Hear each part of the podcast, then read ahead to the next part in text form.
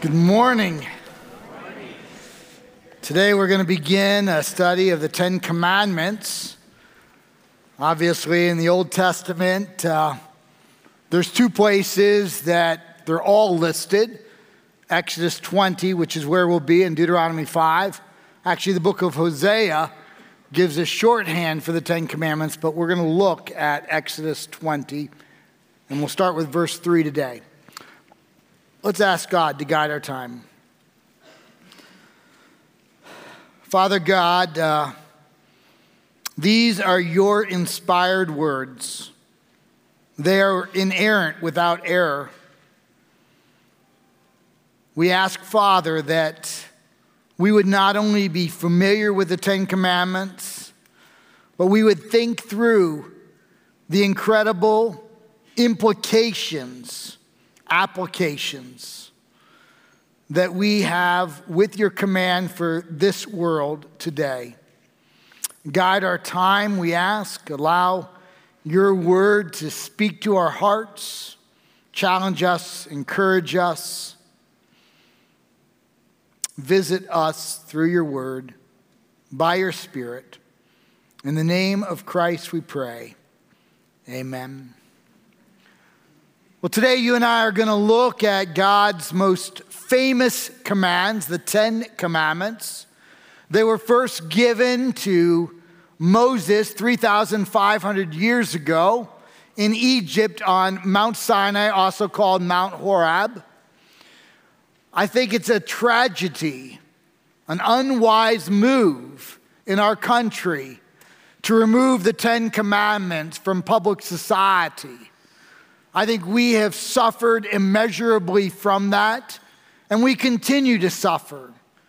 If you are from the East like I am, you'll see even today many buildings that are a couple hundred years old with etchings of Scripture or the Ten Commandments, and there is still a movement afoot to remove those etchings, those sacred words. And I think we have seen the repercussions of removing God's sacred Ten Commandments. Now, there are plenty of silly commandments, not in Scripture, but in society. Some of them bear the fate of being removed. Let me just share a few of them.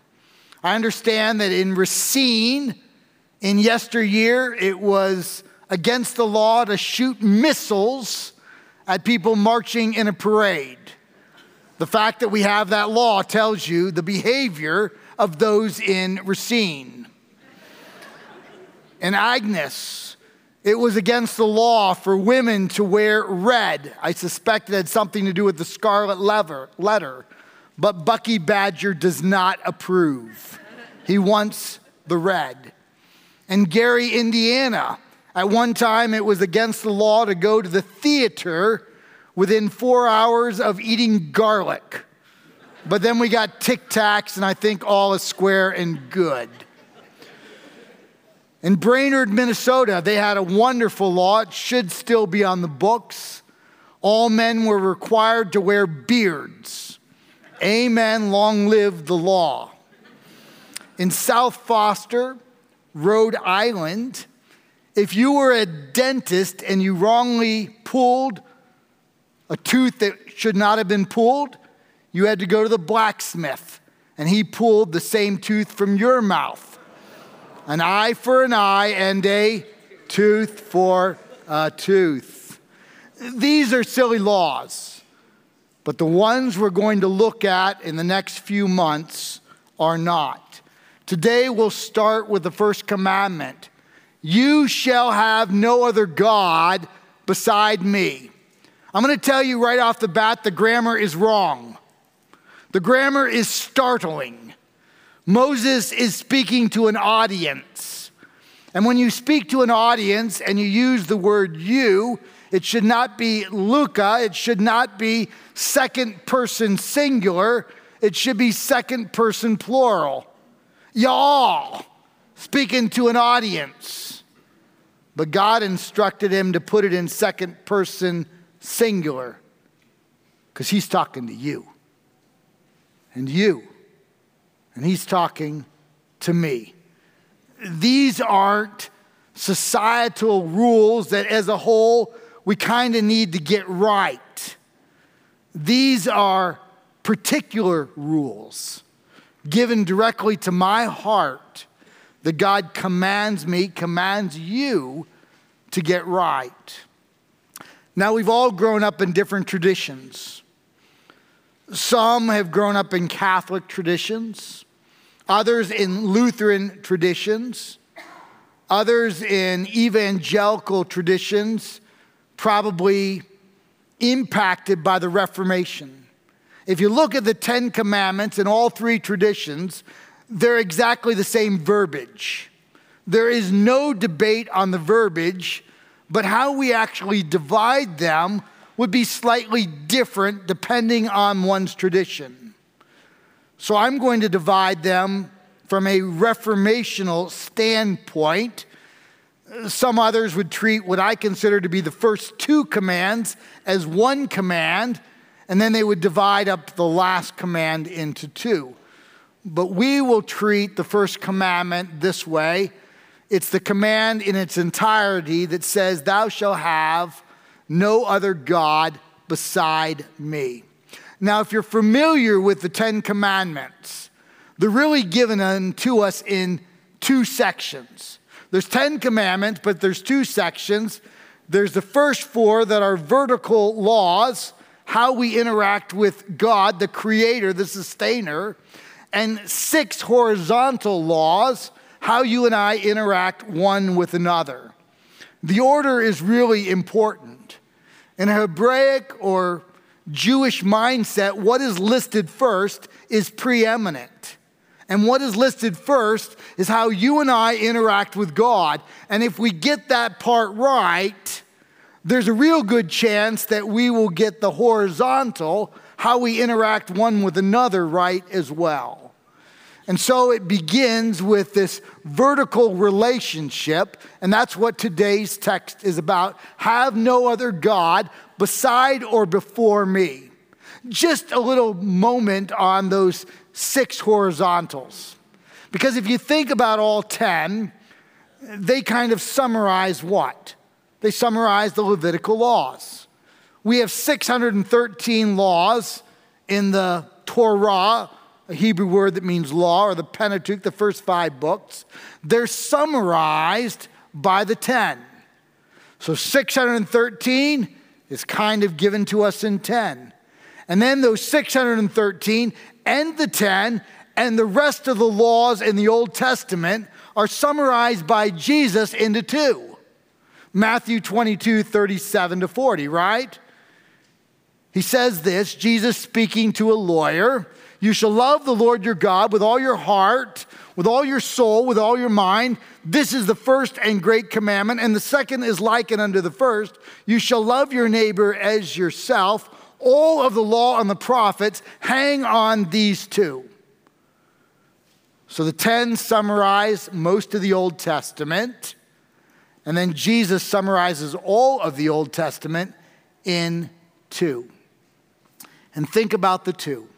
Love God preeminently, the first four. Love man secondarily, like you love yourself. Just a word about that second one. We'll get to it about a month from now. But it doesn't say what we would perhaps like it to say. Most of us would like it to say something like this Love your neighbor as yourself as long as she votes like you do. Love your neighbor as yourself as long as he agrees with you on masks and vaccinations. Or we can fill in the blank. We all have very, very strong opinions. Some of us are right and some of you are wrong. but we are told to love one another as a response for our love for God preeminently, then flows to our love for each other. Today's text, Have No Other God Beside Me, is all about idolatry. Let me take a stab at defining idolatry. Idolatry is this it's a masquerade party where we take the finite and treat it as infinite. We take things like people or objects or ideologies or politics or recreation or icons or false face, and we treat it as though it is infinite. God is infinite. Idolatry is replacing God with finite things as though these finite things are eternal, which would be the best. Nothing is infinite but God. Infinite means he had no beginning. All we can do is treat things as eternal because everything we treat had a beginning but may not have an end. Idolatry is mixing up the eternal with the infinite. The infinite is God. You, singular, shall have no other gods beside me. Now we read that and we think, wow, God must be awfully fragile, right? Feeling a little threatened, God, a little insecure, that we have nobody in front of you, feeling just a little bit low there, God, worried about my opinion of you. That's not what's going on in the text. One of God's divine attributes, we would call it an incommunicable attribute. It's one that we cannot share. Is the fact that he is a deity. Aseity essentially means this God alone is the uncaused cause. God caused all of us, He created all of us, He sustains all of us. He was uncreated, He is unsustained. Aseity means the following God has no need that he does not provide for himself. God has no need that he does not provide for himself. God does not need your worship. God does not need my income. God does not need our obedience. He desires these things. He doesn't need any of them. And if God were insecure, the one who knows all things from eternity past, he wouldn't have created me because he knows that my heart is an idol factory. Your heart is an idol factory.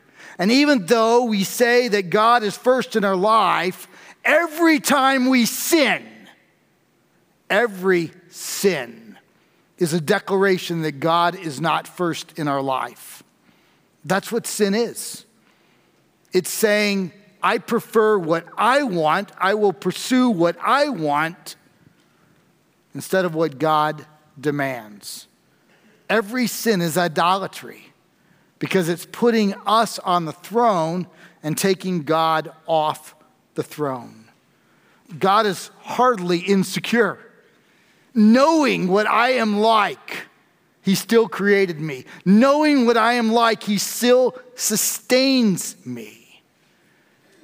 He has no need of anything I can give, but He has a desire. Why does He desire worship? First, because it's right, He alone is worthy of it. But second, it aligns my heart with his heart, and he wants that for me. He is such a gracious, giving God that he wants his best in me for his glory. It was Douglas McKillop. He was a rancher of yesteryear in Scotland, spent most of his time as a shepherd. He made this statement. He said, No matter what sheep you have, they always want what's on the other side of the fence. That's what sheep are like. They always see a preferred future that's not available to them. And what does Isaiah say of us? We, like sheep, have gone astray. We have idols in our hearts. We're idol factories. We always see something that God has said is not ours, and we pursue after it. What is an idol? It's a masquerade party that takes an icon, a recreation. It takes a person It takes a faith system that is wrong, an ideology, a politic. It takes what is finite and treats it as though it is infinite. That's what the text is about.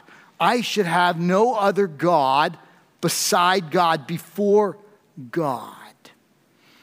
Let me mention some idols. Every one that I'm going to mention is morally neutral. There is nothing wrong with any of the items I will mention.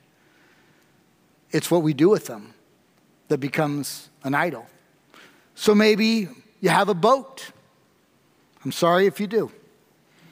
My parents gave me their boat. Once I realized how expensive it was, I gave it to my daughter in Missouri. Then she moved back here. Last winter, she actually put it in my yard. Boats are morally neutral. You can ski with a boat, you can fish with a boat, you can see God's creation with a boat. Nothing wrong with a boat. But if the boat gets in the way of our worship of God, our time with God, our prayer with God, our corporate worship, then the boat has become an idol. A cabin, nothing wrong with a cabin. Bless you if you have one. But if we allow what God has blessed us with to take us away from our time with the Lord, then we have taken God's morally neutral good gift and made it an idol. A spouse, or wanting a spouse, or a child, or a grandchild, that can be an idol. If, if our life is so encapsulated by a person or persons, that because of that person or person, we're not spending the time with the Lord. That's idolatry. One of the greatest idols in America today is sports. Many of us love sports. We do. Roll Tide Roll, they won yesterday. Thank you. I knew I'd have one or two. We love sports, but if sports take us away from our time with the Lord or become the priority in our life, we have taken God's good gift and made it an idol. Money, a house, careerism, all of these are morally neutral, totally morally neutral. They can be wonderful gifts from God as long as we keep them in the right lane. Now, as you look at the text, it says, Have no other God beside me. That could lead to some confusion. Are there other gods out there that are legitimate? No. Actually, there are things that we have turned into gods. Scripture is quite clear. Let me read Isaiah 45. There is no other God beside me, a righteous God and a Savior. There is none beside me. 1 Corinthians chapter 8, verse 4 says this Therefore, as to the eating of food offered to idols, we know that an idol has no real existence, and there is no God but one.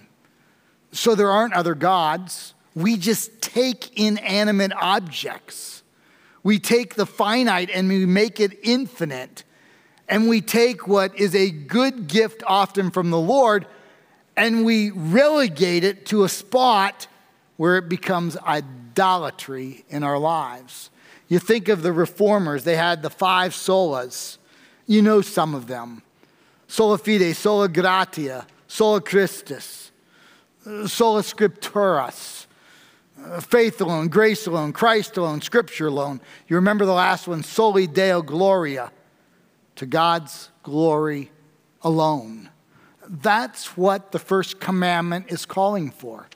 God's glory alone, God's glory above all else.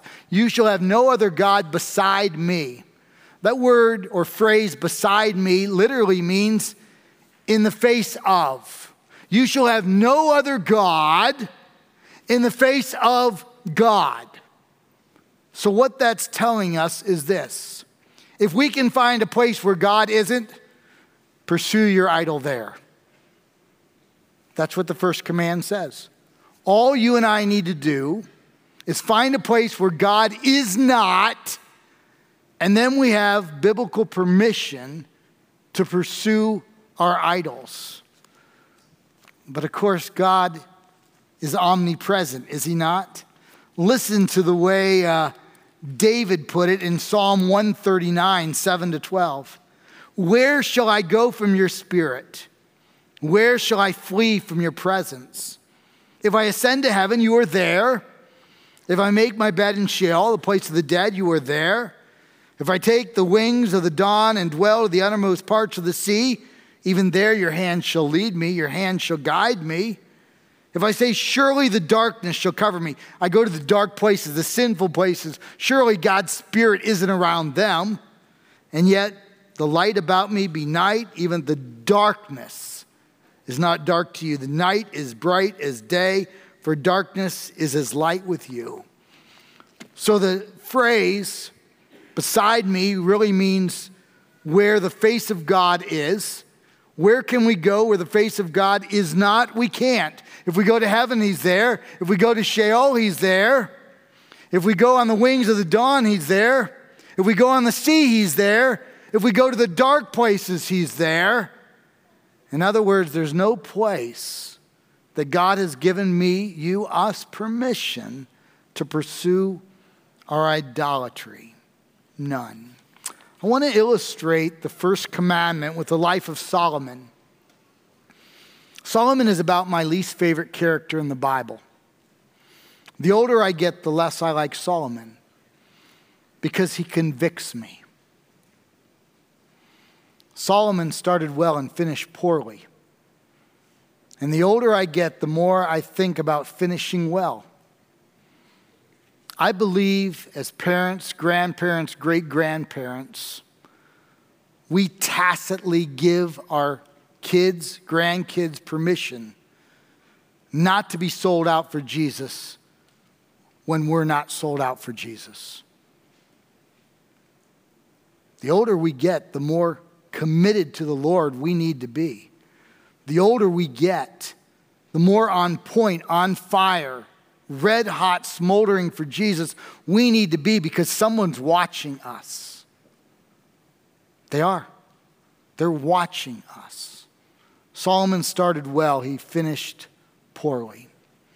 Well, we know Solomon is the third king of the undivided kingdom of Israel. You have Saul and then his father David, then Solomon. And God comes to Solomon in 1 Kings 3 5 and gives him the only name it and claim it promise anywhere in Scripture. Now, we have pastors from time to time that says, name it and claim it. And if you accept Jesus Christ, you will have prosperity, you will have riches and wealth, health and prosperity. Actually, what Jesus said is take up that cross and follow me. And if you follow me, you will have trouble and tribulation, and people will persecute you. That's actually what Jesus said. He didn't say any of this nonsense that you will have health, wealth, and prosperity. None of that is in Scripture, except for Solomon. 1 Kings 3 5, God did come to Solomon and said, Name it and claim it. And Solomon started well, and he said, What I want is the wisdom to rule over your people well. And God, who knew that that's what he would answer from eternity past, was encouraged by the answer, and of course, gave him great wisdom wrote 3,000 Proverbs. Kings and queens from all over came to hear him, including the Queen of Sheba. Incredible wisdom. Wrote some of the, the, the Psalms, some of the Proverbs, Ecclesiastes, etc. A, a wise man until he wasn't. And you remember he started well and then he began to fade we get to 1 Kings 6 and 7, you kind of have to read them together because if you only read one, you don't get the full picture of the other. And so you see early on, he has this idea that he's going to build God a temple. Actually, it wasn't his idea, it was his father David's. And he spends seven years on the temple, and we're really impressed until we read chapter 7. And we're less impressed if we read what precedes it, because actually, the seven years he built, he didn't have to pay for any of the materials. His father David did.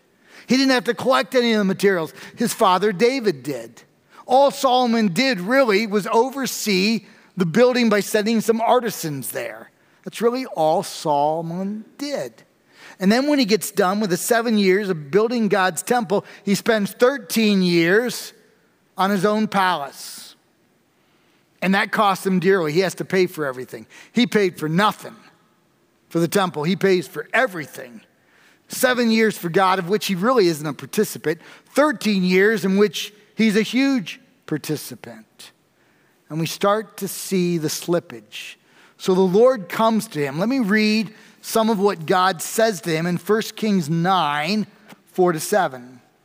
And as for you, if you, Solomon, will walk before me, that is God, as David your father walked with integrity of heart and uprightness, doing according to all that I have commanded you, and keeping my statutes and my rules, then I will establish your royal throne over Israel forever. Uh, we, don't, we know that didn't work so well, right? His son Rehoboam had the undivided kingdom for like a week. Not so good. But if you turn aside from following me and you do not keep my commandments, but go and serve other gods and worship them, then I will cut off Israel. 605 and 586 BC, they were cut off. 722, the northern tribes. 605, 586, the southern tribes. They don't become a nation again until 1946 7. They were cut off. If you go and serve other gods and worship them, I will cut off Israel. And Israel will become a proverb and a byword among the nations. So Solomon starts well, he begins to fade. And you remember what the first commandment says you shall have no other God beside me. And then things go from bad to worse. You get to chapter 11, and in verse 3, it tells us that Solomon made a number of alliances. Their military alliances, their economic alliances, they would go something like this. Solomon would go to a foreign country. He would talk to the king and the queen. He would say, Your daughter, beautiful princess, I will marry her. We will have a treaty. We will trade. And he will bring the daughter back to his palace. Now, humanly speaking, that's brilliant, but he wasn't relying on God. It's brilliant because what king or queen is going to attack the palace in Jerusalem, knowing that inside the palace is their daughter. And so he makes a thousand alliances. But these queens don't just come with their bags, they come with their Baals, they come with their Ashtoreths, they come with their Molochs. In fact, we read the following in verse 5 says this For Solomon went after Ashtoreth, the goddess of the Sidonians, and after Milcom, the abomination of the Ammonites. It didn't just happen. It didn't. There's a slow slide. And that's what happens in our lives. We start making compromises. We start cutting out the time of personal worship we start minimizing the time of personal prayer. We find many other activities to attend to rather than corporate worship.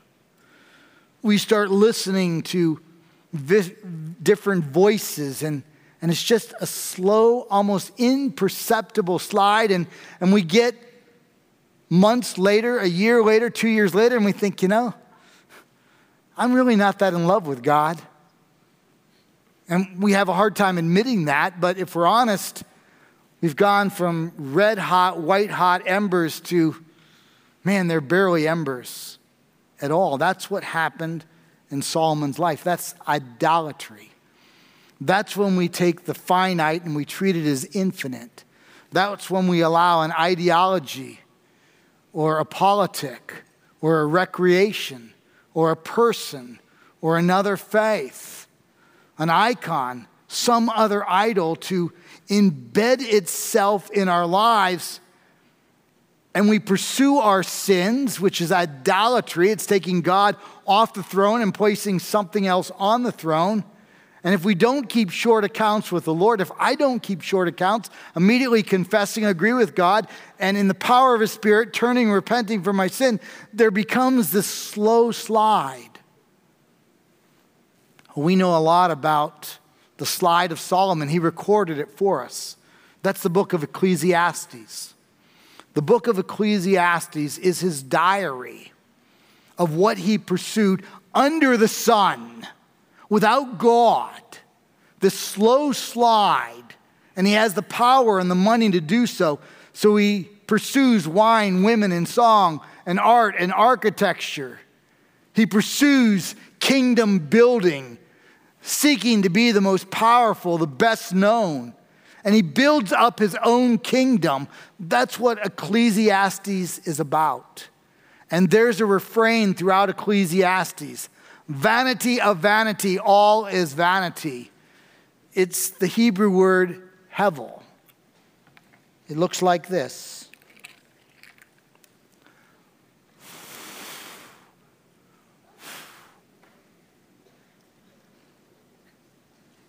Now, we're really big into bubbles in my house. We have them on the back patio, we have them in the living room. How many of you have bubbles in the living room? Ray Ray and I, we are all into bubbles.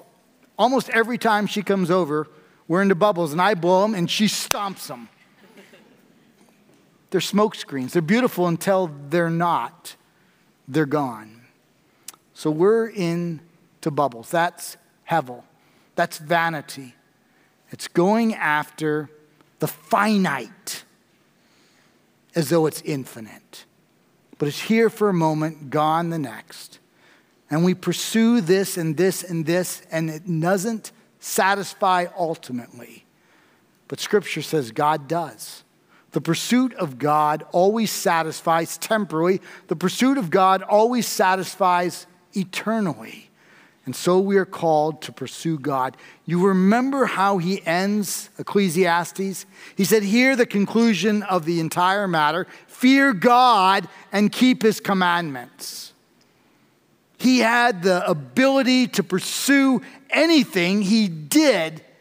And in the end, he said, You want the conclusion of the whole matter? Fear God and keep his commandments. Thou shalt have no other God beside me. Let me conclude with just two thoughts. The first is I need to step back and ask myself not if there are idols in my life, but if there are idols now. Because we are idol factories. We pursue God and then we just get a little bit cold about God and we pursue other things. Are you, I, are any of us pursuing idols today? It could be the false god of Bacchus or Dionysus. That's really the god of the vine and wine. That's when we're addicted to substances. And I know how this goes. I've, I've had it so many times in my office, in my life, where someone has come in and, and they're clearly in need, in real need of intervention but you suggest they're in intervention need and they get angry. Rather than looking at themselves, they guard their idol. Maybe some of us have the idolatry idol of Bacchus and Dionysus, and we need real help to put the Lord back on the throne. Maybe for others, it's mammon. That's the pursuing of materialism and wealth, and we're just never satisfied. We go from toy to toy to toy to toy, and and we're never quite satisfied. For others, it might be the goddess Venus. She is worshiped all over this land. God of sexual intimacy and beauty, often illicit sexual intimacy. She's worshiped all over. There's the God of narcissism, me, myself, and I there was an, a uh, man named Bellah. Probably many of you have read this if you've read any sociology or philosophy. And Bellah was a professor of religion at the University of California in Berkeley. And he used to have a little publication that he would record when he would go out in the streets and kind of ask people questions, record it, and then he would publish it. And he came across a woman named Sheila and uh, in the service just prior to this, we had a PhD in psychology, and as soon as I said Sheila, he mouthed the rest of it. He knew exactly where I was going. Well, Bellah asked Sheila, What does she believe? And she said, You know, I have a deep faith in God. I can't remember the last time I was in church. Well, I'm not a fanatic, you know. Actually, I worship Sheilaism. That's narcissism. That's going after ourselves. But the Bible tells us to go after God, to pursue God, to love God, to guard our hearts. And so I've got to constantly ask myself, what idolatry am I allowing? What is more important in my life than God? And what corrective steps do I need to take? The last thing I would notice from the text is the exclusive nature of the gospel. You shall have no other God beside me. The gospel is utterly exclusive. Jesus said, I am the way and the truth and the life. No one comes to the Father except through me. Not through Allah, not through Buddha, not through good works. It's only through a faith in Jesus Christ. That's the exclusive nature of the gospel. Yet, it's incredibly inclusive, unbelievably inclusive. Call upon the name of the Lord and you will be saved. For God so loved the world that he gave his only begotten Son, that whoever believes in him would not perish but have everlasting life. Revelation chapter 5 says that God has claimed for himself people from every tribe and tongue and people and nation, every ethnos. We don't even know how many there are. People argue are there 18,000 people groups, 16,000 people? We have no idea. People divided by custom and and barriers and language, geography. We may have 18,000 people groups on the planet today, and God has claimed for himself a remnant from every one of them. So the gospel is exclusive. It's only through faith in Jesus Christ, but it's unbelievably inclusive. It's offered to all of us. Can you think of anything on this planet that is that inclusive? We can't get along about anything. But Jesus says, I've got a remnant from every tribe and tongue, people and nation, every ethnos. I claim people. I look at the text, and I would like to walk away with two things. First, we need to make sure that we know Jesus Christ as personal Savior know that you and I are sinners in need of a Savior. Sin is any attitude, action, thought, motive, inactivity, anything outside the will of God is sin. Jesus paid the penalty of sin, which is death.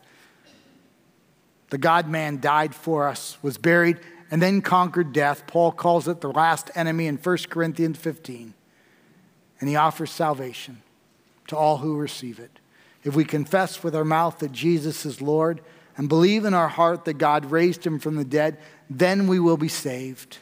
For with the heart one believes and is justified, with the mouth one confesses and is saved. Don't leave today without knowing for certain that you have believed in Jesus as Savior. And for those of us who have accepted Christ, it behooves us not just once, but on a regular basis to do some evaluation. The heart is deceitful and wicked, who can know it? Jeremiah 17 9. Lord, help me to reveal the idols in my life so that you are rightly the one I pursue above all else. Let's pray. Father God, uh, we do desperately need to pursue you. While you have a aseity, you are the uncaused cause, and there is nothing you need outside your being. You desire, rightly so, our worship. And you command our worship. And we do not share your aseity. We are so desperate for you, so dependent upon you. Reveal idols in our life Father, if some do not know your Son as Savior, may today be the day of salvation. And for those who already know you, may we examine, illuminated by your Spirit, our lives to see those areas that we have placed ourselves above you. May we pursue you above all else. In the name of Christ we pray. Amen.